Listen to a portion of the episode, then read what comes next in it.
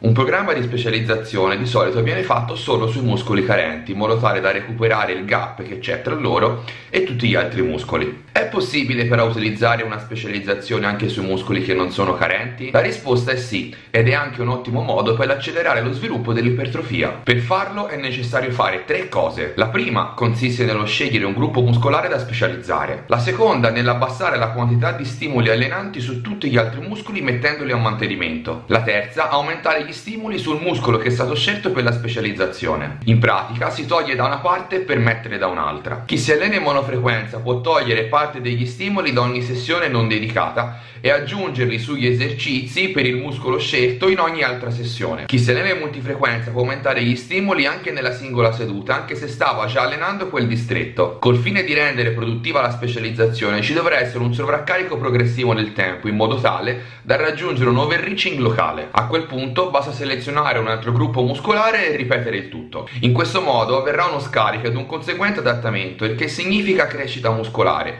mentre contemporaneamente ci sarà la specializzazione sul nuovo gruppo muscolare.